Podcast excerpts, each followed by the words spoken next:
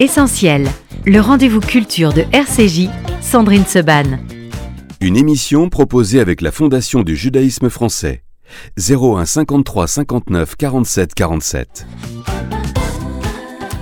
Merci d'être avec nous ce matin sur RCJ. Ça fait plusieurs jours qu'on vous l'annonce. On est extrêmement heureux ce matin avec Rudy Sada de recevoir Vincent Delerme. Bonjour Vincent. Bonjour. Merci beaucoup d'être avec nous pour euh, cette première fois sur RCJ. J'espère peut-être juste le début d'une longue série, même si on sait à quel point vous êtes discret dans les médias, on est d'accord? Ouais, bah oui, mais avec plaisir. En tout cas, je suis très content d'être là.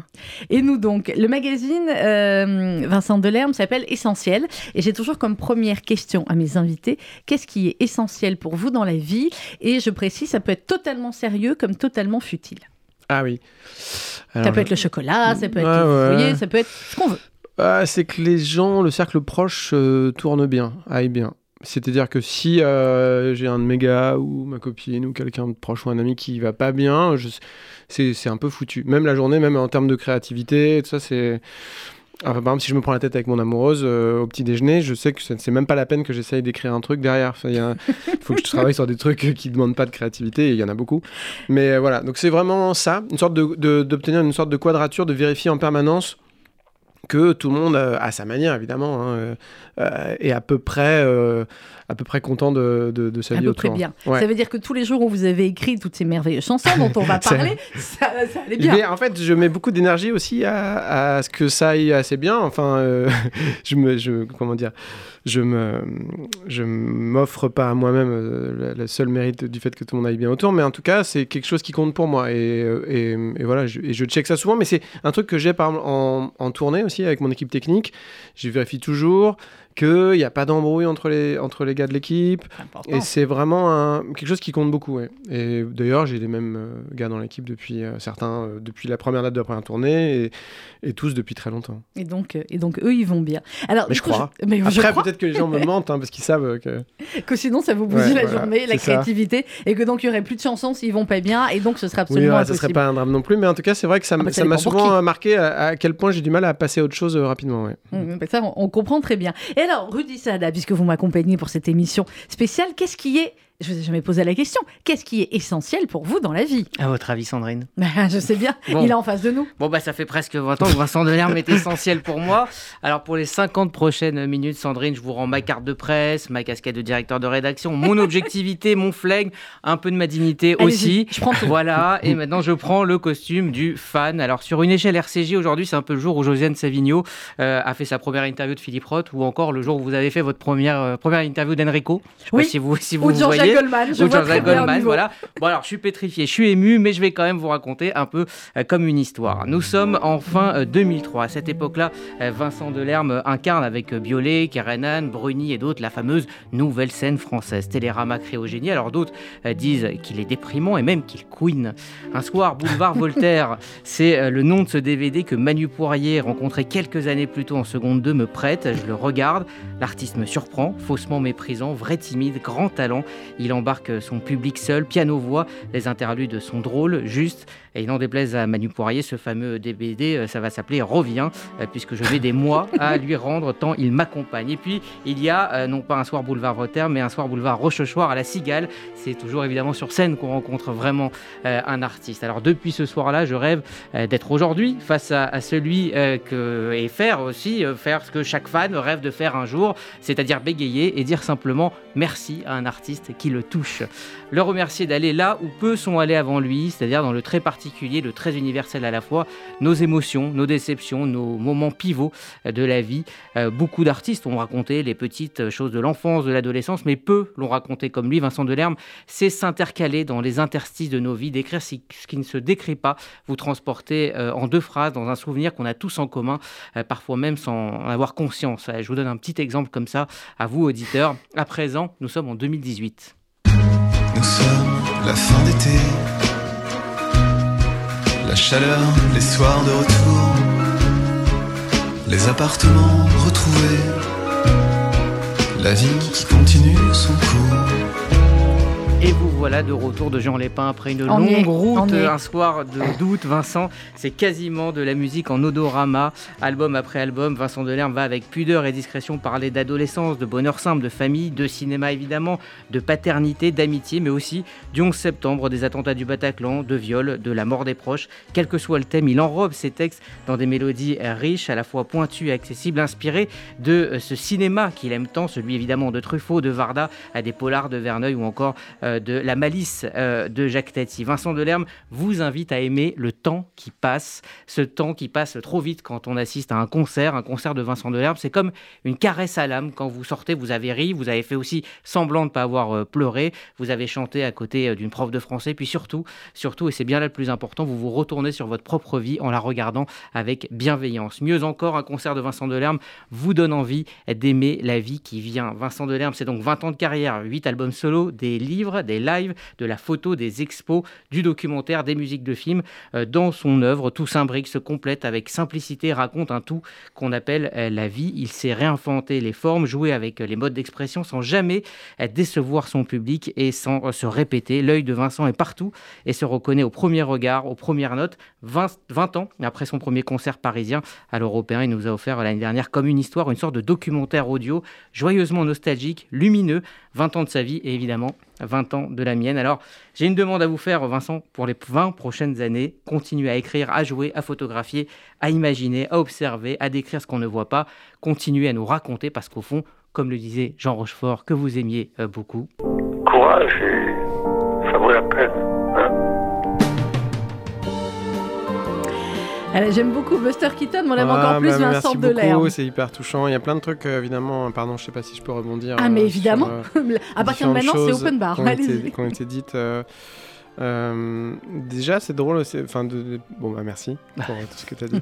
Et, et pour, il y a des choses, par exemple l'odorama, c'est drôle parce que souvent, moi, je suis quelqu'un qui est plus attiré par les, les sensations, les mhm. atmosphères les sentiments que les vraies histoires. Euh, et donc j'ai toujours voulu croiser un peu les choses, mais les fois où j'ai fait de la photo, j'ai du mal à publier des photos sans mettre des textes à côté. Et quand on fait des chansons, on croise euh, à la fois un texte, une musique, une manière de, de la porter physiquement sur scène. Et c'est quelque chose qui qui compte beaucoup pour moi, l'idée qu'on ne sache plus vraiment euh, d'où ça part, euh, pourquoi on est touché. Et donc il y avait un spectacle, on avait essayé de rajouter des odeurs, puisque j'avais un peu touché à, tout, euh, tous les sens justement. Je me disais, bah, voilà, là c'est vraiment le truc que je vais atteindre. C'était sur les piqûres d'araignée, qui était un disque qui était très lié à l'idée d'été, et voilà. Et, et, du coup on a fait des essais, c'était une catastrophe, parce qu'en fait... Mais ça vaporisait pendant le concert on, a fait que en répétition, on n'a pas fait en vrai, parce qu'en en fait il faut remplacer une odeur par une autre. Sinon, elle se décompose et ça sent la poubelle, en fait. Donc, euh, donc c'était, c'était impossible parce que sur une heure et demie. Euh, mais voilà. Et après aussi, sur, euh, il y avait une, idée que j'aimais bien dans, dans, ce que vous avez dit, c'était cette idée d'inviter les gens à, aimer le temps qui passe parce que finalement, elle est presque contradictoire de l'idée de, de nostalgie, qui est un rapport au temps, la nostalgie qui est un peu presque douloureux. Et, je me suis souvent défendu de ça, parce que moi, comme je parle beaucoup du passé souvent, on m'a dit a un, aspect nostalgique. Mais, mais c'est sûr que c'est vraiment ça. C'est-à-dire d'aimer le temps qui passe, c'est presque l'inverse du coup. Et c'est se dire en permanence, c'est quand même fou, on est là maintenant, et on contient ça et ça et ça, et Manu Poirier. Et, euh, et, et, forcément, et ces trucs-là, on est passé par là. C'est pas pour ça qu'on veut le revivre, revivre la même journée, mais et quand même, c'est une sorte de, de, chose, euh, de bulle qui grossit et qui est assez émouvante en fait quand on, je sais que moi, les, ouais, les artistes qui, qui, qui, arrivent à parler de ça, à dégager ça, il y a ça par exemple de manière euh, toute, toute, bête. Souvent à la fin des films, on revoit des images du film qu'on vient de voir. Et ben, on se dit pas ah mince, j'aimerais bien revoir la cinquième minute, mais on se dit ah oui tiens c'est vrai, il y avait ça aussi dans ce film, il y avait ça, il y avait ça. Et, sur, et dans, dans les concerts que je fais, souvent j'aime bien aussi faire un générique de fin qui récapitule un peu ce qui s'est passé dans le spectacle. Aussi pour cette raison-là, parce que parce que voilà, le, temps qui passe, on a trop l'habitude de voir ça comme un, un truc, euh, c'est l'horreur, on a vieilli en perdant de vue le fait que vieillir est un privilège de, fou. On, connaît, on mm. a tous perdu des amis euh, d'enfance ou de jeunesse, euh, des gens qui meurent de maladie. Donc euh, vieillir, c'est évidemment qu'il y a plein de, plein de soucis. Le colonel Rochefort disait toujours vieillir est un naufrage, ne vieillissez jamais Vincent, mais, mais, mais il savait aussi que c'est une chance de, voilà, de, compter toutes ces choses dans sa vie, tous ces gens, tous ces instants. Et, et du coup, c'est une idée qui est finalement que j'ai pas souvent entendu, cette idée de- d'inviter les gens à, à aimer le temps. Et, ça et me- aimer me le temps et aimer chaque moment finalement de leur vie parce que Rudy parlait de d'aimer le temps qui passe euh, mais à travers euh, vos chansons Vincent Delerme c'est aimer aussi euh, tel moment de l'enfance tel moment de l'adolescence tel moment de la- où on devient père etc Oui, après c'est filtré. Euh, Il y a beaucoup de, choses aussi quand je reviens sur ces moments-là où je suis pas dans un. J'essaye d'être assez froid dans le constat, c'est-à-dire euh, je dis jamais euh, c'était génial ça ou euh, c'est incroyable d'avoir vécu ça. C'est par exemple je pense au texte qui, qui parle de, de- mon grand-père à l'hôpital à la, fin de sa vie quand j'allais le voir. Bon, bah évidemment que c'est un texte qui est pas du tout joyeux ni positif. Par contre, il, il- il reste un- quelque chose, euh, pour moi en tout cas c'était ce que je voulais, c'était l'idée d'avoir vécu quelque chose de fort avec lui à ce moment-là qui était la fin de sa vie. Et d'une façon générale, souvent je trouve qu'on on- les gens veulent, veulent classifier entre les choses euh, joyeuses et les choses tristes, ou les choses positives ou négatives. Or, ce qui nous fait de l'effet, c'est des choses fortes.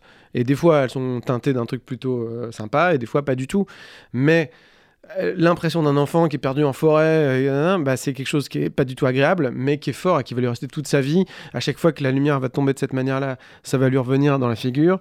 Et c'est ça qui compte, pour moi en tout cas, c'est de traverser des choses C'est qui hyper sont fortes. intéressant ce que vous dites sur, euh, sur le, le fort. Alors, euh, Rudy, c'est vrai qu'on connaît bien la famille de Lerme sur RCJ. J'avais eu le père, j'avais eu la mère. Voilà, ça y est, on a, Bah fait, oui, on la, quand même on a euh, fait la boucle. Rappeler euh, les, les parents de, de Vincent, Philippe et Martine, tous deux enseignants, euh, à la base, ils vont petit à petit connaître le succès dans les années 90, 2000. Philippe, évidemment, comme écrivain, avec le fameux euh, La première gorgée de bière et autres plaisirs minuscules. Et puis euh, sa mère, euh, en tant qu'illustratrice jeunesse, Martine, avec euh, son, son livre hein, aussi, elle a, elle a écrit Magnifique. sur Reparler de, de Marguerite. Vous avez eu le plaisir de, de la recevoir il y a, il y a quelques temps.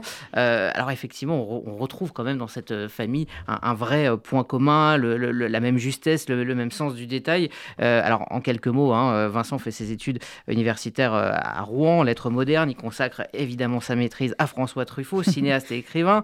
En quoi le cinéma de Truffaut est-il littéraire? Il se tourne tout d'abord vers le théâtre, avant donc de composer ses premières chansons, de les jouer à Rouen, puis à Paris. Alors le succès est quasi immédiat. Son album est repéré par quelqu'un qui est resté euh, votre ami euh, Vincent, c'est François Morel, et par euh, toute l'équipe de, France Inter. Et après révélation de la néo victoire de la musique 2003, la carrière est lancée, et ce dès le premier album. D'ailleurs, vous aviez refusé la, la une de Télérama. Oui, bon, euh, après, faut que les gens- Non, parce que qu'on c'était trop. Je sais pas, au bout d'un moment, les trucs qui sortent comme ça, on se retrouve à en parler partout. Comme... Oui, bah, c'était. C'est sûr qu'en même temps, euh, dans ma génération, c'est vrai que c'est difficile. euh, dans les années 70, les chanteurs qui arrivaient étaient souvent, euh, c'est le cas de la génération Souchon, euh, on, on perçait au troisième, quatrième disque. Or, Ouais, ça euh, marchait pas dès le début. Ouais, et ça- mais surtout on leur laissait le temps de pas Mhm. marcher dès le début, ce qui, est, ce qui est devenu un peu plus délicat. Si vous faites deux albums qui se plantent aujourd'hui, je suis pas sûr que vous puissiez. Et surtout, vous arrivez avec une pancarte dans le dos, euh, qui est, euh, pour l'instant, ça n'a pas marché. Ce qui est très nouveau comme phénomène, mais Ouais. qui, qui est très euh, décrédibilisant pour, pour les artistes à qui ça arrive, malheureusement. Donc oui, donc c'est vrai que ça a été... Après, évidemment, de l'intérieur, on n'a jamais l'impression que ça va si vite que ça, parce que je, je suis étudiant genre de, de 17 à 23 ans, je fais mes chansons dans mon coin.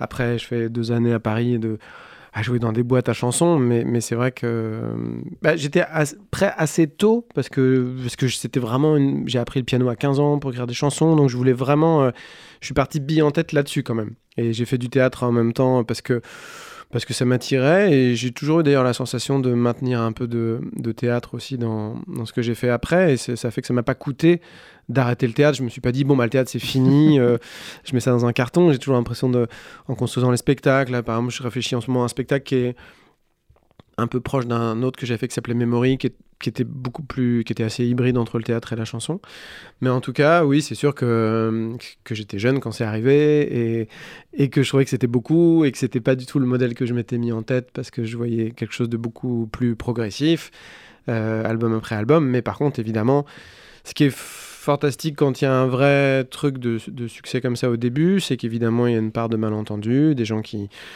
qui sont là aussi parce que euh, par exemple j'avais beaucoup euh, de gens qui disaient euh, ah bah enfin quelqu'un euh, genre euh, qui dont on comprend les paroles quoi enfin qui parle français enfin il y a des trucs un peu réactionnaires aussi Ouais. et mais le noyau dur par contre des gens qui, qui peuvent vous aimer il, il- il Ils est vont là continuer de vous aimer. et vous perdez l'idée euh, qui est une idée euh, forcément désagréable quand on fait des choses. Il y a peut-être des gens qui pourraient bien aimer ce que je fais, mais qui n'en entendront jamais parler. Mm. Cette idée-là, elle, elle- elle se termine euh, d'emblée.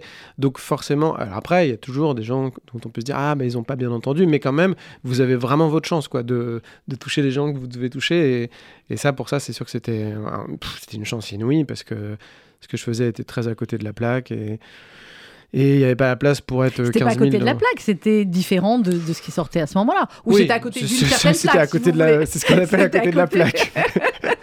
c'était à côté d'une certaine plaque. C'est- ça. Vous voyez la plaque, j'étais à côté. Ben, c'est ça. Le choix des mots, Vincent Delerme. Après, on va écouter une chanson. Le choix des mots, évidemment, dans, dans la famille, quand Rudy a fait le portrait de, de vos parents, de Philippe et, et Martine, c'était extrêmement important, j'imagine, euh, d'écrire. Quand vous avez commencé à écrire, est-ce que vous vous êtes dit, mes parents enseignants qui écrivent aussi, oh là là, ils vont me revoir tous mes textes, ou alors euh, vous êtes libéré de tout ça très avec, vite avec un petit bic rouge. Non, d'ailleurs, ils n'utilisaient pas le bic. Je me vois très bien le stylo qu'utilisait mon père pour la correction. Et, euh, non, en fait, franchement pas. Déjà, parce que c'est déjà euh, enfant, la, la- la cellule que ça représentait, mes parents et, et moi, on était tous les trois euh, à faire beaucoup de trucs ensemble. Ils me trimbalaient à la fois dans, avec, chez leurs amis. Alors, des fois, ils avaient des amis qui avaient des enfants de mon âge, mais des fois pas. Euh, je, je m'ennuyais jamais trop en fait. Pourtant, j'étais pas un gros lecteur, par exemple. Mhm. Je- je- Mais euh, je sais pas pourquoi, ça m'est jamais venu à l'idée de dire euh, ah, je m'ennuie. Enfin, et d'ailleurs, c'est un truc que j'ai toujours, et c'est un truc qui me touche dans un des films de Truffaut. Il y a une scène avec Doyle Oui. qui dit Moi, je ne m'ennuie jamais. On peut toujours découper les pages d'un livre. On peut faire. euh, Et c'est vrai que c'est une quelque chose que. Et j'ai d'ailleurs, pardon, je sors du sujet, mais Allez-y. j'ai vu une, Vous êtes à côté de la une plaque, analyse euh, parce qu'en fait, il y a l'idée que de fumer du shit euh, rend créatif, et du coup, il y a une étude aux États-Unis où ils ont fait euh, travailler genre 500 personnes sur un sujet sans fumer de, de shit et 500 qui en ont fumé et ils ont fait comparer les résultats et en fait en gros euh, c'était équivalent et par contre cette analyse après ils l'ont poussée dans d'autres domaines et ils se sont aperçus que la seule chose qui vraiment augmentait la créativité c'était l'ennui. Ah, c'est drôle. vrai Mais voilà donc ça me- ça m'y faisait penser. Et donc voilà donc en tout cas mes parents étaient euh, assez particuliers parce qu'ils étaient euh, très typiques d'une époque par certains côtés près 70, profs, faisant des clubs à la maison, ayant, euh, aidant euh, des, des- des- des élèves qui étaient premiers au redoublement parce qu'ils étaient mauvais en maths, euh, faisant des sortes de putsch en conseil de classe pour dire mais non, c'est pas possible que, qu'il, aille faire un Il apprentissage bon technologique alors qu'il a un vrai truc en français.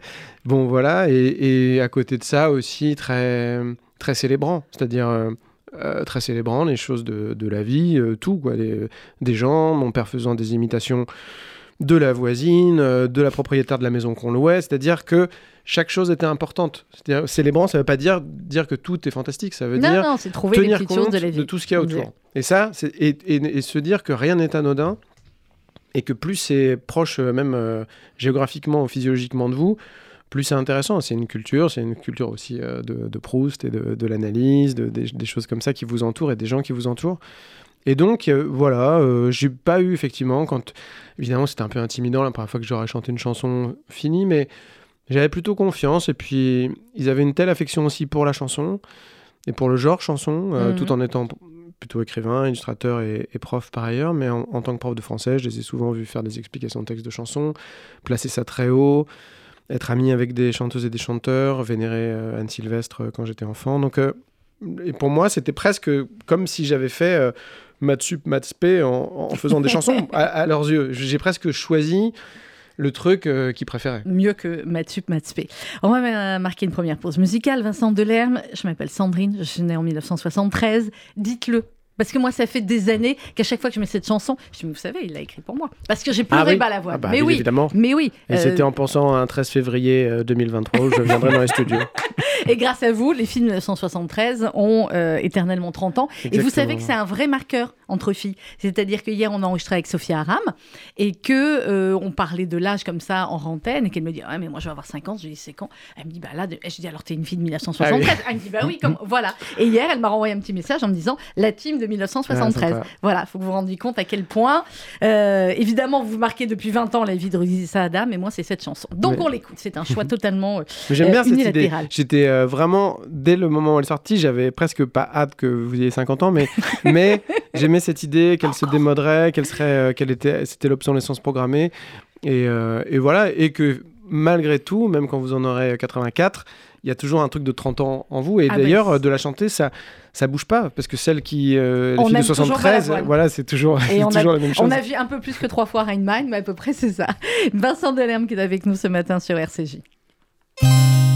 Celles qui ont vu trois fois Renman, celles qui ont pleuré Balavoine, celles qui faisaient des exposés sur l'apartheid et sur le Tché, celles qui ont envoyé du riz en Éthiopie, en Somalie, celles qui disaient Tu comprends pas. Les filles de 1973 ont 30 ans. La la la la.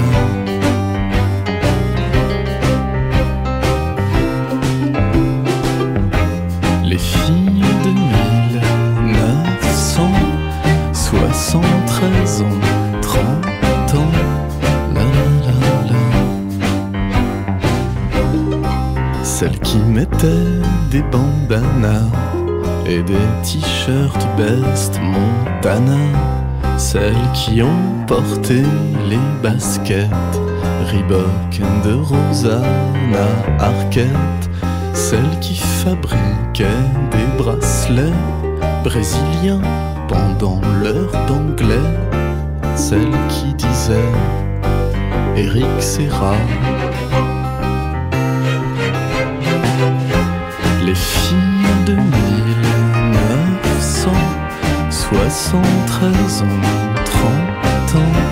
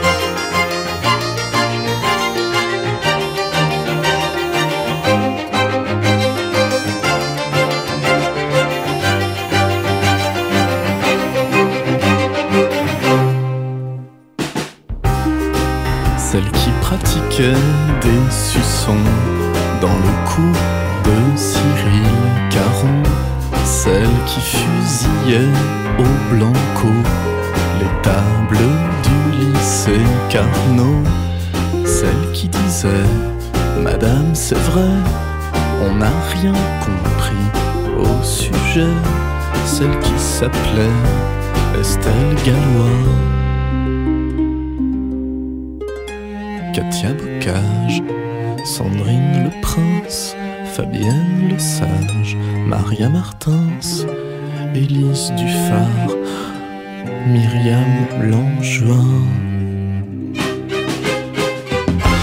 Les filles de 1973 ont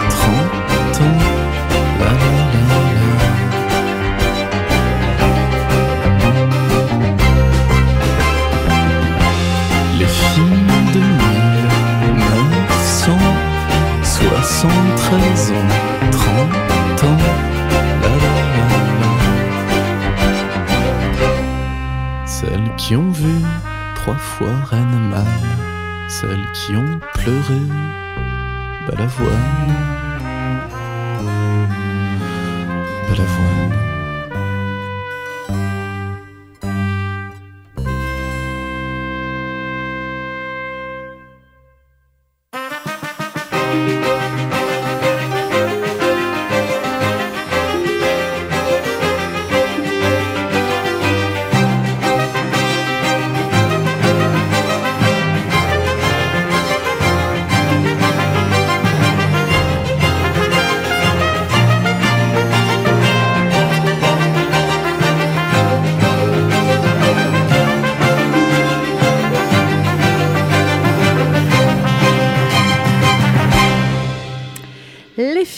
1973, Vincent Delerme. Ça fait des années que je l'annonce comme ça, mais quand il y a Vincent Delerme dans le studio, c'est pas pareil, c'est tout de suite plus sympathique. Rudy Saada, qui m'accompagne exceptionnellement pour cette émission ce matin. Ça va, je- en chroniqueur, ça va Très bien, je Bon, vous garde. Très bien. Euh, je garde Vincent Delerme aussi, on a fermé la, la- la porte du studio. Euh, les influences de Vincent Delerme. Alors, Rudy. Bah, il y a de l'éclectisme chez Vincent Delerme, mais en même temps une vraie homogénéité euh, dans ses influences. Alors évidemment la pop anglaise, le rock anglais, ça part par exemple de, de The Cure, mais on peut aussi côté euh, chanson française euh, citer Gainsbourg, Souchon, Yves Simon, William Scheller, Barbara, Michel Berger, Anne Sylvestre ou encore Jean-Jacques Goldman oui. justement. Et donc avec toujours toujours en toile de fond euh, de la musique de, de film, notamment François de Roubaix. Alors, il va falloir, il y a un petit jeu que Rudy Sada a créé euh, pour vous, Il est Vincent joueur. Delerme. Ah il est joueur, il est joueur. joueur, oui. Il est joueur. Euh, donc, vous avez devant vous, euh, on l'a mon fait- gobelet Vous influence. avez votre gobelet avec marqué influence. Vous allez piocher un artiste et vous allez devoir en parler. C'est bien ça le but du jeu, Rudy. C'est ça. Oh là là, comment il joue Vincent Delerme? Il Vous a tout vous mis sur la table. Bah oui. Allez-y. Ah bah Michel Berger. Ah, Michel Berger. Ah, bah alors, écoutez-moi, ça tombe très bien aussi, parce que, parce que voilà.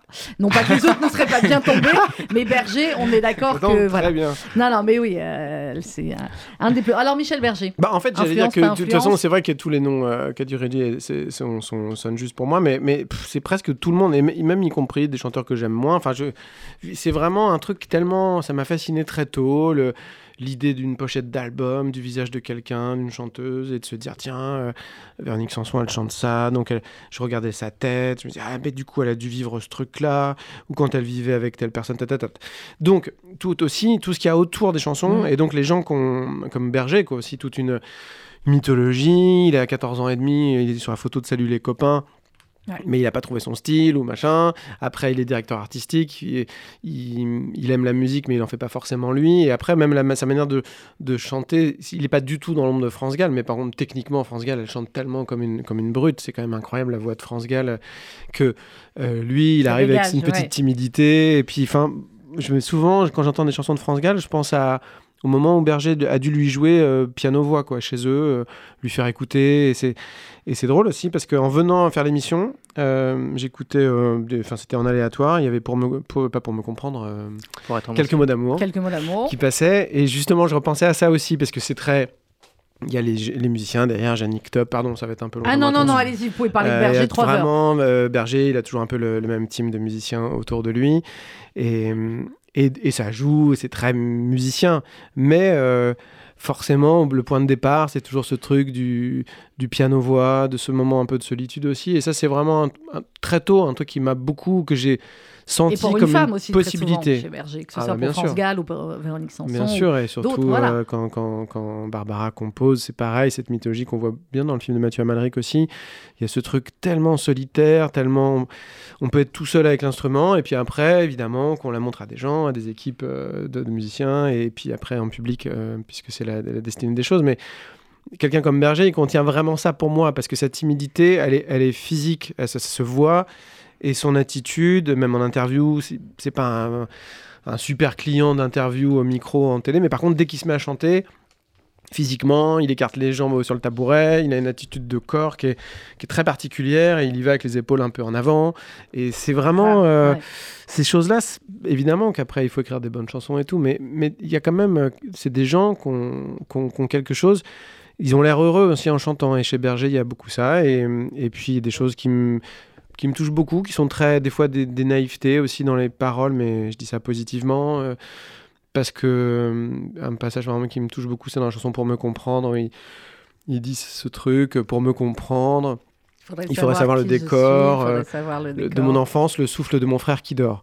Et ça, c'est hyper, euh, hyper pointu, parce qu'à côté de ça, il peut faire des trucs très tubes, très radio et tout, mais c'est très littéraire quand même de se dire, euh, bah, pour comprendre qui je suis, en fait, personne ne pourra jamais comprendre, parce qu'il faudrait savoir le souffle place. de mon frère qui dort. Et ça, c'est un truc qui est... Qui est... Bon, je vous en parle. Ah ouais, et- non, non, et forcément, je trouve ça hyper émouvant. Et, et chez Berger, il y a souvent ça, parce que c'est souvent la musique qui guide quand même les choses. On sent que c'est vraiment surtout un musicien. Mais en même temps, que ce soit dans la minute de silence, dans On n'est pas seul, sa chanson de début de concert, dans euh, Seras-tu là Il y a vraiment des, choses très très émouvantes. Alors justement. Michel Berger parle euh, beaucoup du métier de chanteur et vous expliquez que vous avez fait donc l'attrape-cœur pour, Ah pour oui. les 20 ans et que euh, cette chanson parle du métier de chanteur et que vous avez toujours un peu hésité à raconter votre métier comme Berger aimait le faire Oui, oui. et que là pour les 20 ans, euh, il y a eu un déclic pour, pour pouvoir juste euh, voilà, dire en 20 ans qu'est-ce que c'est qu'un métier de chanteur, euh, les, les- les tournées, l'ambiance des, des chambres d'hôtel? Oui, c'est vrai. C'est vrai qu'en fait, pendant longtemps, je me disais, pourquoi il fait si souvent des chansons?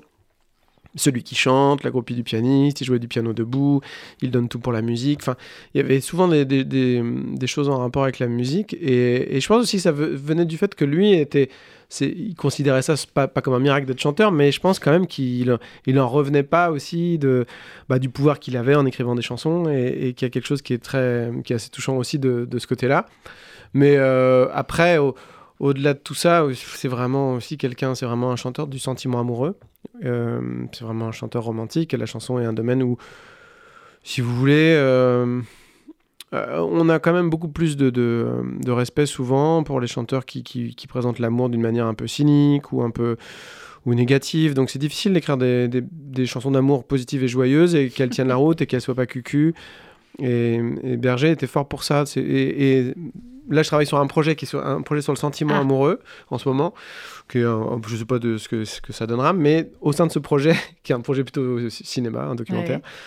j'ai fait une chanson qui s'appelle L'Ardoise et qui parle de la, la dette qu'on a envers Berger quand on fait des chansons euh, amoureuses. Voilà. Ah bah oui, euh, envers Berger et envers d'autres aussi. Alors vous parliez des mélodies Oui, alors je voulais juste te dire aussi que, que Vincent n'avait pas de frontières. Je me souviens d'une reprise magnifique de Mise au point de Jackie Quartz. Juste. Et Ah oui. qui avait été. dans un spectacle sur, Oui. le, sur la photographie, effectivement, et elle est dure à chanter cette chanson parce qu'on a beaucoup la voix de Jackie Quartz en, en tête, puis c'est une chanson qui est presque uniquement parlée. Et comme je veux jamais qu'il y ait de prompteur, euh, il y avait beaucoup de textes à apprendre. J'ai jamais de prompteur. Vous parlez de photographie Jamais. là. Je viens de me rendre compte, me regardez pas comme ça. Je viens de me rendre compte que vous avez sorti votre appareil photo il y a quelques minutes, vous l'avez mis sur la table du studio. Et je le l'ai pas sorti, je ne l'ai pas rangé plutôt. Parce que Ah je suis arrivé avec un main, ouais. Ah, vous avez fait de jolies photos dans le quartier alors. Bah oui, je suis venu à pied, donc du coup. Bah, euh, vous voilà. avez drôlement, vous Et avez puis drôlement bien soleil fait. pour la première fois depuis 4 ans, donc euh, c'était sympa. À peu près. Alors, vous parliez des mélodies euh, de, de Michel Berger. On va parler des vôtres, euh, à présent Vincent Delerme, parce que, euh, comme nous l'avait dit il y a quelques années le grand Aznavour à ce micro, il me disait une chanson, c'est une petite histoire, il faut qu'il y ait un début, un milieu, une fin, un texte, une musique. Ça peut sembler très basique, et pourtant, avec tout ça, c'est toutes les, les grandes chansons de la, la chanson française. Alors, Rudy, mélodiste ou auteur Bah, Vincent Delerme je voulais en parler parce qu'on parle, quand on parle de Vincent Delerme, on parle notamment de ses textes, mais au niveau mélodie, c'est très fort aussi. Ça se fredonne du Vincent Delerme, ça se situe euh, au carrefour de la, de la pop et de la chanson française. Euh, D'ailleurs, c'est même euh, vous, hein, Vincent, qui avez, qui avez euh, décidé d'être.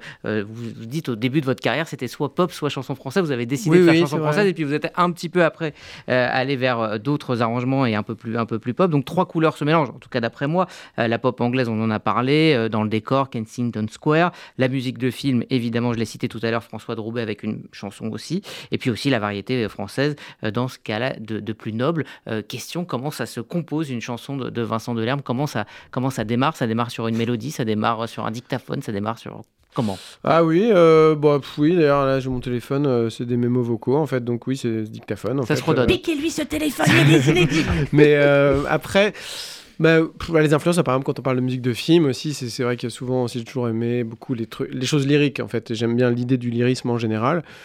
Parce que euh, moi, je suis un peu un enfant des années 80, qui sont des années où, qui sont très cyniques, des années très Canal+, très euh, où euh, tout ce qui est un peu au premier degré euh, est ridicule. Enfin, voilà, moi, je suis très au premier degré. J'aime bien dire des trucs. Enfin, j'aime bien aussi faire des blagues, mais mais quand même, ça, voilà, je suis pas très dans l'ironie permanente et, donc le lyrisme musicalement ça compte. Donc la, toute la musique de film, elles contiennent beaucoup ça, c'est-à-dire que les musiques de film, elles sont pas là pour vous dire ouais en fait tout ça euh, pff, c'est rien. Enfin je sais pas, au contraire elles disent tout le temps euh, bah non c'est important, on met des violons, on met de la- et ça c'est l'école de musique baroque comme ça et j'adorais l'époque où il y avait Ibrahim Alouf aussi dans les concerts. euh, Ah. qui m'a accompagné sur deux tournées parce qu'il a, il a- il était capable de jouer aussi ces, ce- ces choses-là très, très baroques et, et de créer une émotion. Je me souviens d'une une reprise qu'on avait fait avec Kali de la chanson Quoi, où c'est c'est vraiment Ibrahim qui fait toute la chanson. Parce que, il- évidemment, qu'on la chante avec Bruno Kali et, ça, ça tourne très bien avec Bruno. Mais euh, ce que rajoute Ibrahim est vraiment très émotionnel parce qu'il va chercher des, petits retards comme ça de, de notes et, et c'était vraiment ce que, ce que, ce que j'adorais. Après, bah non, euh, moi je crois pas trop à ce que dit Aznavour, pardon. Alors, bon, malheureusement, il n'est Bon, plus là pour euh, nous répondre, mais parce On que aurait bien aimé faire un petit débat Aznavour de parce l'air. que non, mais parce qu'en fait, hein. il- je crois pas trop à la théorie sur la chanson. Bah, Il y a ça en cinéma, hein, Gabin, il va vous dire euh, un, un- un scénario, une bonne histoire, une bonne histoire, une bonne histoire. Euh, on parlait de Véronique Sanson, dis-lui de revenir. Est-ce qu'il y a vraiment un début d'histoire, une fin d'histoire, un milieu d'histoire? Non. Est-ce que c'est une bonne chanson? Oui. Donc, euh, On va faire une si, idée. dès- en fait, dès, dès qu'on a la moindre théorie en chanson, il y a eu tellement de chansons que vous en trouvez euh, 10 000 pour vous contredire votre théorie. Donc il faut, rester un peu Ouais, humble faut par rapport à ça. Peut-être que euh, c'est le cas des chansons d'Aznavour. Mm. Ça, c'est sûr. Ça, c'est clair. Euh, et ça, et qui est, qui est d'ailleurs, il y a une vraie marque de fabrique Ouais. parce que effectivement, son truc, c'est euh, des, des- des récits, mais euh, chez quelqu'un d'autre, chez Bachung, il n'y a pas ça. Enfin, vous voyez, c'est hum, moi, moi, par exemple, je vous disais ça au début de, de- de l'émission que j'étais pas très fort pour les histoires, donc c'est pour ça que je, je plaide ma cause. Je dis non, je suis on pas peut tout faire, à fait autre- on peut faire. Je pense que vous êtes assez fort Il y en a quelques-unes, mais, mais... Mais- par exemple, je peux assez les identifier. Par exemple, euh, bon, bref. Mais par contre, ce qui compte beaucoup pour moi, pour aller plus avant, euh, pour revenir vraiment à l'essence de votre question, qu'est-ce qui fait qu'une chanson, on peut y croire à un certain moment et la porter jusqu'au bout, finalement, c'est euh, bah, c'est que le début fonctionne bien et que vous avez tout de suite réussi dès le. Moi, j'adore. Je préfère vraiment les couplets au refrain, par en général. Ouais. Je suis quelqu'un qui est. J'aime bien faire des reprises aussi parce que quand on fait des reprises, souvent on arrive à faire entendre les couplets des chansons On que tout le monde a autrement. toujours évidemment. entendu, voilà, et les gens vous disent après, ah mais c'est marrant, j'avais. Et ça, pour le coup, c'est un héritage aussi de, de, de, de ma période de théâtre et tout, parce qu'on était dans ce souci-là de, de vouloir faire entendre le texte et, et quitte à ce que la musique paraisse un peu sacrifiée et que sur le moment, l'impression mentale qu'on a, c'est une impression vraiment où c'est le texte qui l'emporte. Mais c'est mon école un peu, et puis après, euh, voilà, donc pour, pour que ça, il faut que le premier couplet vous plaise, et donc euh, tout de suite, il y a une sorte de d'atmosphère qui se dégage de ça, et, c'est quand même vraiment ça ouais. qui compte, ouais.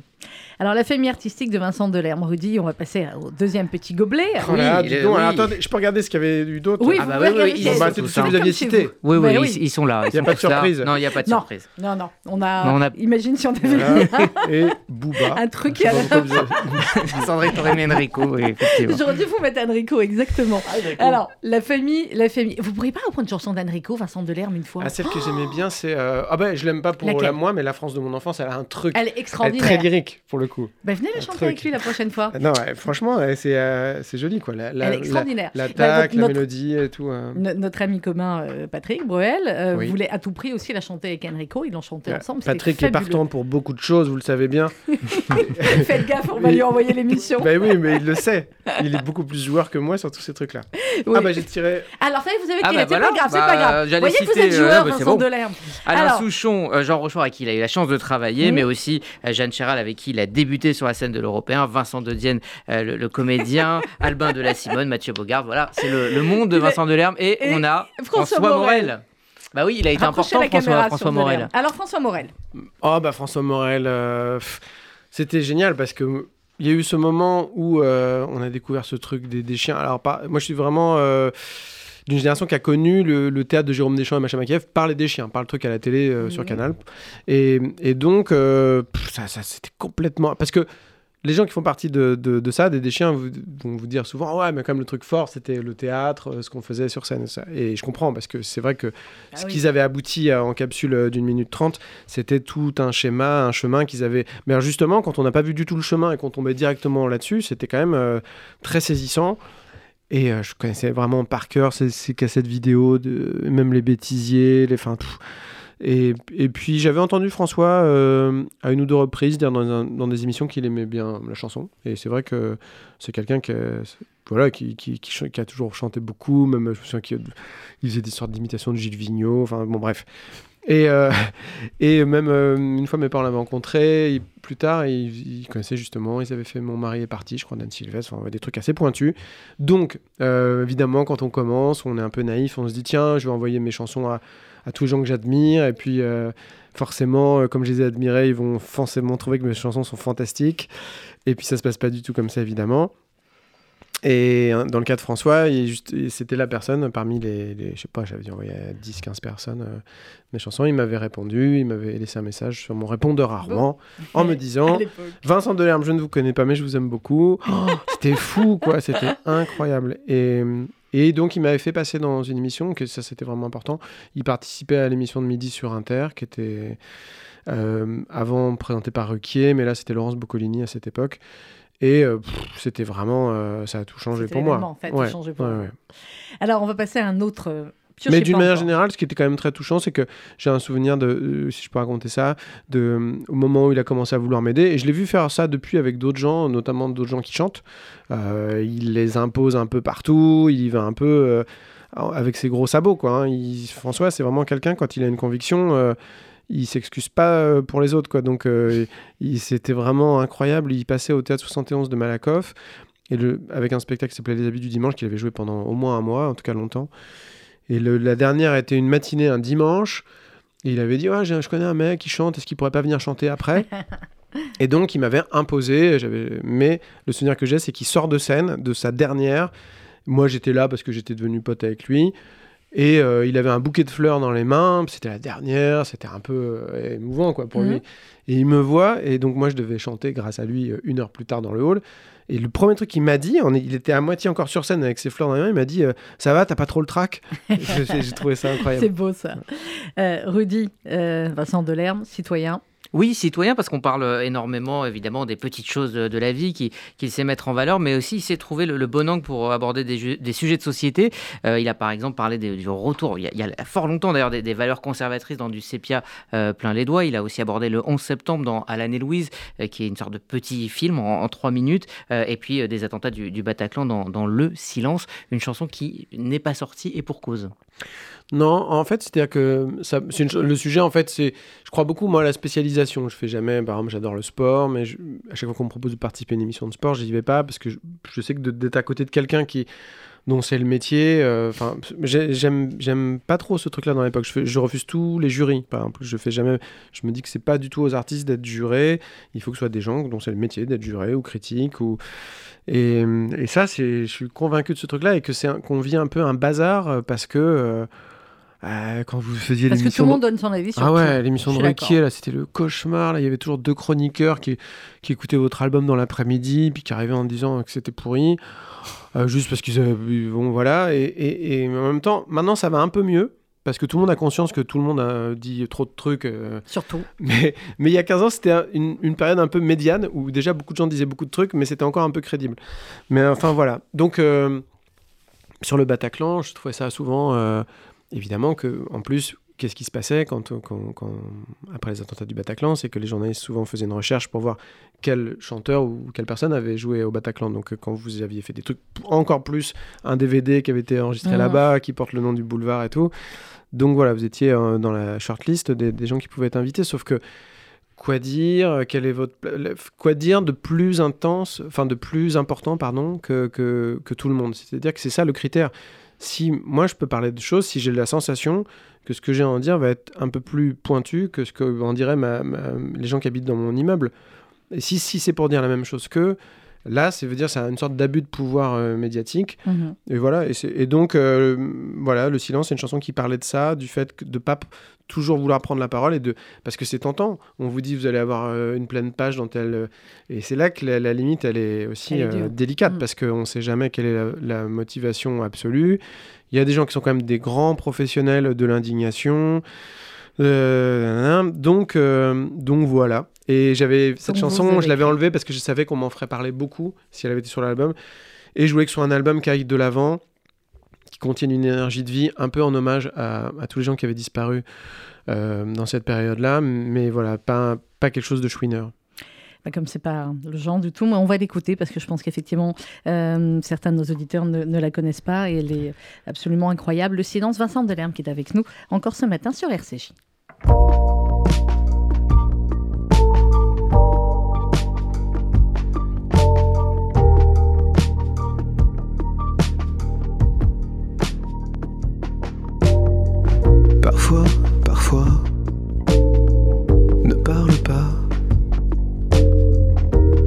Se taire, parfois rien d'autre à faire. Une émotion, une réaction sur notre antenne, quelquefois à la peine. Tu as regardé l'écran, tu as vu la nuit, le son, les caméras, l'ambulance.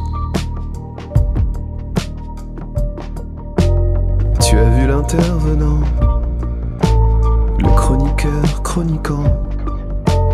Il valait mieux le silence, le silence. Parfois, parfois, reste chez toi, reste à ta place, ne chante pas sur la place.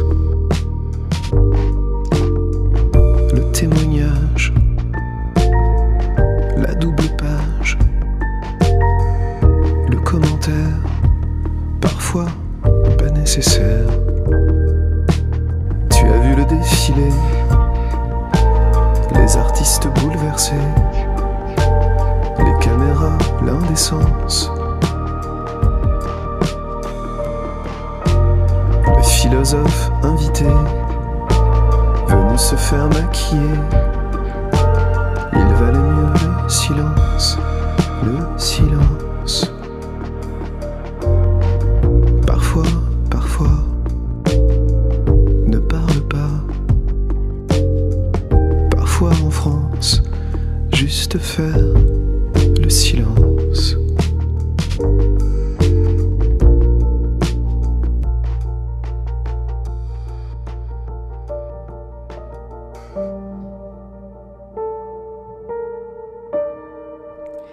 Le silence Vincent Delerme qui est avec nous encore quelques minutes euh, sur RCJ en compagnie également de Rudy Saada. Alors on a parlé chansons, on a parlé des influences, de la famille artistique, de la famille tout court, du citoyen.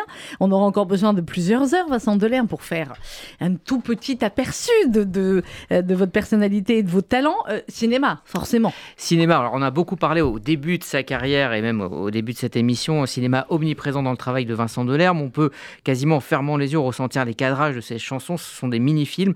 Pense par exemple à Évreux, à l'Année-Louise ou North Avenue. Euh, fan absolu évidemment donc de Truffaut. Il a rendu hommage à Agnès Varda et fait chanter Que je t'aime de Johnny à tout le palais des festivals à Cannes. Il a également composé aussi hein, pour le cinéma la BO de la vie très privée de Monsieur Sim avec Jean-Pierre Bacry. C'était en 2015. Plus récemment, 16 printemps pour Suzanne Lindon. Euh, et puis il est aussi passé derrière la caméra donc pour réaliser euh, un premier et sublime documentaire très difficile à, décrire, mais à voir absolument. Je pas vu, je je ne sais pas me si c'est tout pas. le monde. Euh, en 2019, euh, qui, est, qui est absolument sublime. Alors il faut piocher. Très Vincent Delerme, vous avez bien hein. compris, cinéaste. Alors, Alors, ding, ding, ah bah ding. Agnès Varda. Bah oui. Ah bah Agnès Varda. Bah voilà. Oh bah voilà. Attendez, je regarde les autres. étaient mais je vous assure qu'on Il y vous avait a pas Woody menti. Allen. Il y avait euh, Claude Lelouch. Bah, Bon, il y avait que des gens qu'on aime, nous aussi, Est-ce ça qu'il y avait un petit Ah, pour oui. finir? Non, Jacques Tati. J'ai- Ah, et par Homer, ouais. Et, euh, et bah, Agnès Varda, c'est bien. Parce que c'est la fille, euh, c'était la seule fille ouais, qui avait Oui. dans les papiers. Et après, bah, c'est-à-dire que j'ai fait une chanson qui, qui, qui évoque euh, Agnès Varda, qui, et qui, qui évoque ce personnage aussi que, que j'ai trouvé assez fascinant. euh, parce que finalement, euh, avançant en âge, un peu comme Jean Rochefort, finalement, c'est des gens qui sont devenus de plus en plus populaires. icônes, ouais. Oui, c'est assez rare d'avoir quand même ce, ce, schéma-là de, popularité. Et, et c'est pas des hasards, euh, parce que pour les deux, c'est des personnes qui, étaient, qui sont restées quand même très connectées, très ouvertes en permanence à tout ce qui se faisait. Rochefort qui jouait souvent dans des premiers films, qui était très, qui faisait ce genre de pari très aventureux, très aventurier. Et, euh, et Varda, euh, vraiment, elle dégage ça beaucoup quand même dans tous les, les documentaires. dans la plage d'Agnès, cette manière comme ça d'être capable de marcher dans la rue et de se connecter à quelqu'un qu'elle va rencontrer, d'établir un dialogue et de, voilà, de, de considérer une personne comme ça en lui parlant en tête à tête. Et ça, c'est vraiment, euh, au-delà de- du détail de son cinéma, c'est une attitude et que, qui, que je trouve que, qui est vraiment impressionnante et qui est très inspirante aussi Mm.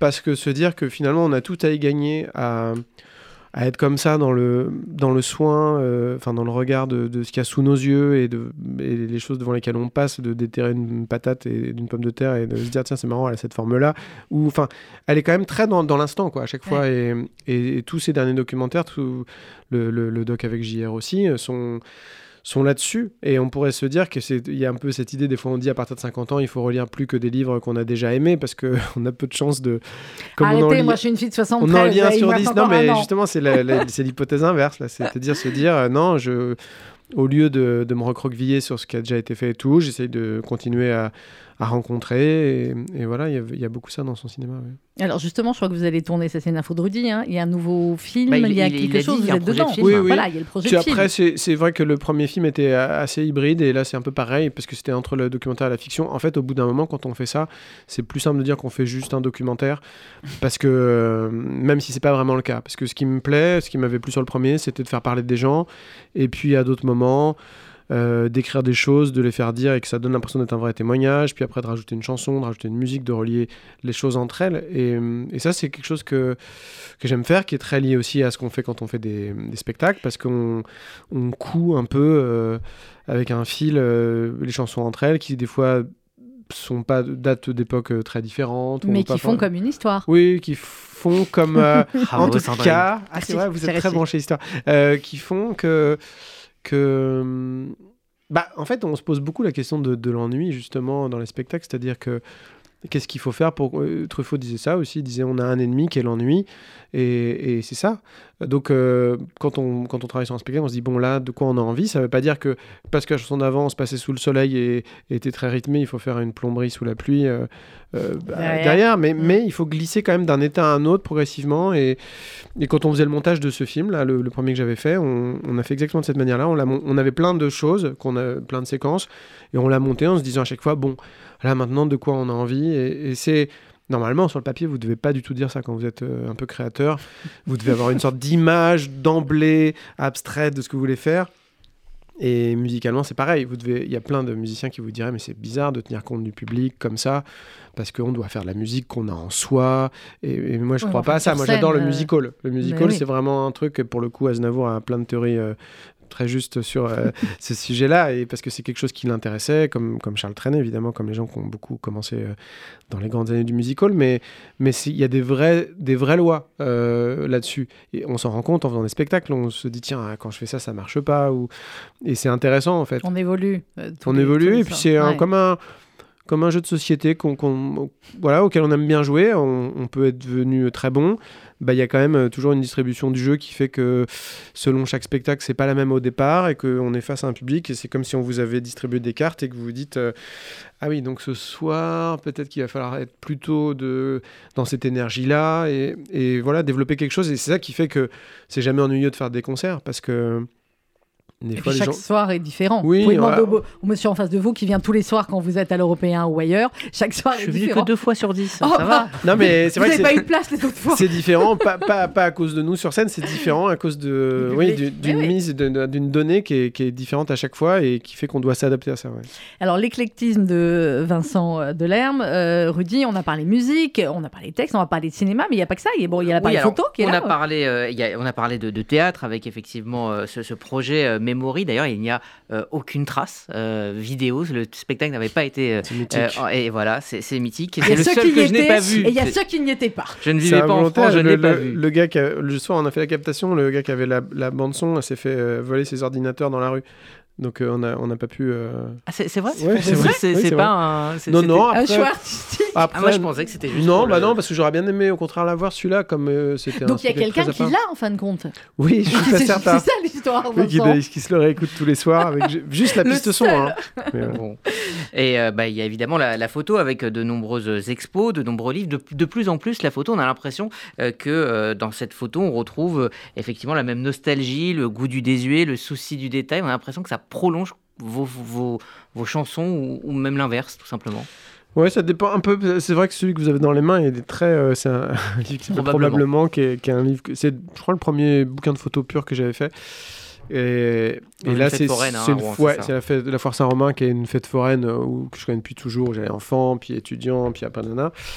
Et là, il y a, oui, il y a, là pour le coup, il y a vraiment un truc de mélancolie euh, fort parce que c'est, des- c'est le moment fin d'après-midi où il y a encore personne.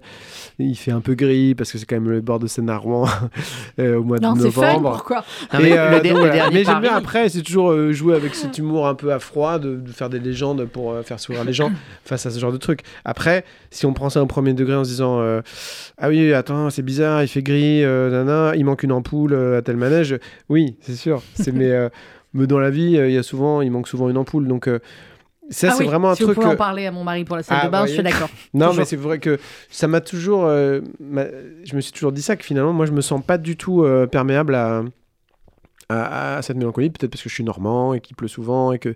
Mais ça me, ça me fait rien, en fait. Enfin, je, dire, je suis comme un poisson dans l'eau là-dedans. Donc. euh, Vous êtes ashkénaze, donc Vincent Ah oui Delerme. Ah oui, on vous ah, expliquera. Bah, vous voyez, Ah, j'aurais bien aimé d'ailleurs parler plus de, de tout ça. judaïsme? Alors Oui. allons-y, très bien, je m'en moque, on éclate le format, on y va, on continue. De quoi vous voulez parler dans le judaïsme? Bah, en fait, de- du, du fait que moi, je suis euh, pas juif du tout, euh, normalement, sur le papier. sur le papier Mais j'ai toujours eu la sensation d'avoir un truc, euh, un lien. Je pense que beaucoup de gens pourraient vous dire ça. Euh, et euh, parce que tous les artistes que j'ai aimés étaient, que ce- bon voilà, que ce soit Woody Allen, Goldman, c'était des trucs. Le, le- mon père, une fois j'avais vu une image du grand rabbin si truc, je m'étais dit que c'était le sosie de mon père. Enfin, et, et, et, et après, évi- évidemment très fasciné par Truffaut, qui s'est toujours senti juif, Mm. sans l'être. Et qui, à un moment donné, a fait des recherches sur son vrai père, quand il a découvert que son vrai père n'était pas celui qu'on lui avait dit. Alors, c'était son père, pas sa mère, mais euh, son père qui était juif. Et, et j'ai tou- toujours eu ce truc-là, une sorte de. bah, la, la tournure d'esprit, le, bah, voilà, la- la- en littérature aussi. Enfin, c'est quelque chose qui m'a toujours, euh, pas d'une manière euh, compliquée, hein, je vous dis ça de manière très légère, mais je et d'ailleurs, pourquoi je suis là aussi ce matin euh, parce que ma mère m'a bassiné avec euh, votre émission. Elle m'a dit non, et c'est rare qu'elle fasse ça. C'est la, seule fois suis qu'elle qu'elle le heureuse. fait. Là, je suis complètement hors promo. J'ai même, je suis même pas que je suis hors promo, c'est que j'ai vraiment demandé à mon label de plus du, de rien Oui. prendre. Et, et, et donc voilà, elle m'a- elle m'a dit non, mais il faut vraiment que tu y ailles, c'est vraiment important. et c'est vraiment une super émission. Et, et aussi à cause de ça. Euh, de, ce, de ce fil un peu tendu euh, que je ne saurais pas expliquer, que j'expliquerai en plus très mal et très maladroitement parce que Non, non, je ça connais pas en beaucoup. détail, mais, mais voilà. Et aussi, euh, ça m'est arrivé. Une fois, j'étais sorti avec une fille qui m'avait dit que c'était la première fois qu'elle sortait avec un garçon qui n'était pas juif. Enfin, vous voyez, des, des, des- des trucs comme ça. euh, faut rechercher, on va remonter très très loin. Nous, on vous adapte en tout cas, toute la famille de l'herbe, Ah hein, bon, bah, euh, on est d'accord. Ah oui, non, non, ça c'est clair. Mais Et donc, vous avez un côté Ashkenaz. Ah oui, très clairement. Vous voyez bien la différence Ashkenaz Oui, oui, je vois, mais je Très savais pas que c'était lié à la fait de bien supporter la pluie. C'est fait au fait de bien supporter la vie en Ah, général. Mais c'est une private joke que nos auditeurs comprendront très bien. C'est voilà, c'est la différence entre Jean-Jacques Goldman et Enrico Macias, par exemple. Ah. Et euh, par exemple, Oui. Jean-Jacques Goldman est Ashkenaz. mieux le soleil. Euh, Enrico et séfarade, Jean-Jacques Goldman Ah. est Ashkenaz. Ah. On peut continuer comme ça longtemps. Woody Allen est Ashkenaz. Vous voyez Michel Boujna, c'est Farad. Michel Boujna et séfarade. Gad Elmaleh et séfarade. Popek est Ashkenaz. Enfin bon, on peut continuer Ah oui, comme oui. ça longtemps. Mais, mais Vincent Delerme, moi je pencherais plutôt Ashkenaz, mais en même temps, euh, Team Popek. tout peut. oui. Bon, bah, J'allais- pour, j'allais pour terminer l'émission, euh, Rudy, dire c'est marrant parce que Rudy avait tellement envie, et moi donc, de, de faire cette émission qu'on a, il a beaucoup préparé, moi aussi, on a tout réécouté, recherché, etc. Mais il n'y avait pas vraiment de fin. Vous vous êtes rendu compte, Rudy, en termes de, de psychologie, qu'il n'y avait pas de question de fin, ou... parce qu'on voulait pas que l'émission se termine. C'est ça. Et finalement, c'est vous, Vincent, qui nous l'avez donné en parlant du judaïsme et en Ah, faisant bah, le-. La boucle, finalement. Bah oui, non, mais j'espérais que vous alliez me questionner un peu là-dessus. Ben voilà, mais alors on questionne là-dessus. c'était, euh, il y a touchant toujours que un vous lien. le fassiez pas parce que ça, vous pouvez vous dire que ça peut être délicat pour des gens qui n'ont pas envie d'en parler. Mais voilà, donc, euh, donc le, le truc, c'est qu'on vous adopte encore plus dans, Ah, dans la sympa. famille. Clairement. Rudy, vous avez un mot de la fin quand même? À part merci. merci. Vincent Delerme d'être d'être venu et puis merci pour, pour toutes ces belles chansons. Je vous invite vraiment à le découvrir si euh, vous ne l'avez pas déjà fait. Alors je ne sais pas quand on aura la chance de vous revoir sur scène, à mon avis d'ici plusieurs mois, puisque vous venez donc de terminer une sorte de mini tournée euh, de ces 20 ans euh, de, de- de carrière. Mais euh, aller voir Vincent sur scène, c'est absolument merveilleux. Je le disais dans mon papier au début, c'est une caresse à l'âme. Peu d'artistes, très peu d'artistes arrivent à faire ça. Eh bien, écoutez, est-ce qu'on ira Merci beaucoup, Vincent Delerme, d'être venu nous voir vous. ce matin. Euh, vous êtes ici chez vous, donc maintenant, vous l'avez Ouais, bien merci. compris. Et on se quitte avec, euh, à présent, merci euh, de nous avoir suivis dans quelques instants. Vous allez quand même faire l'info dans quelques minutes, je vais Rudy essayer. Je vais Ah, va essayer. falloir essayer là. hein. Là, il y a un sacré, il y a un sacré écart. À tout On va se concentrer. Nous sommes Marcia, Baila, les cracheurs de feu de l'enfance, le trajet qui n'en finit pas, et la banquette arrière immense. Nous sommes Riverside Park, les pelouses dans les centres-villes. Nous sommes les beaux jours qui débarquent. Nous sommes les amours imbéciles.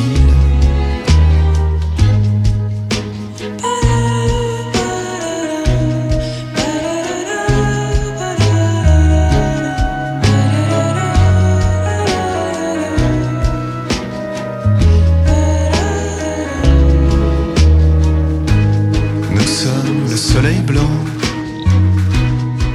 juste en ressortant du cimetière après l'enterrement, les visages pâles dans la lumière. Nous sommes la fin d'été, la chaleur, les soirs de retour, les appartements retrouvés, la vie qui continue son cours.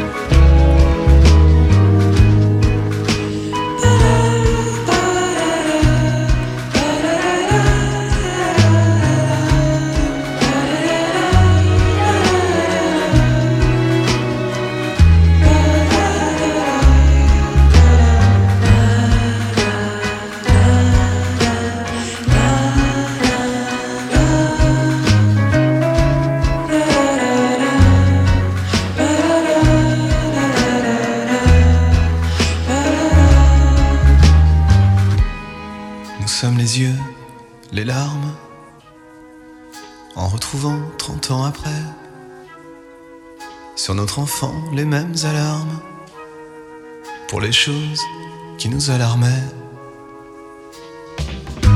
Nous sommes la vie ce soir, nous sommes la vie à cet instant, et je te suis sur le trottoir, et je te regarde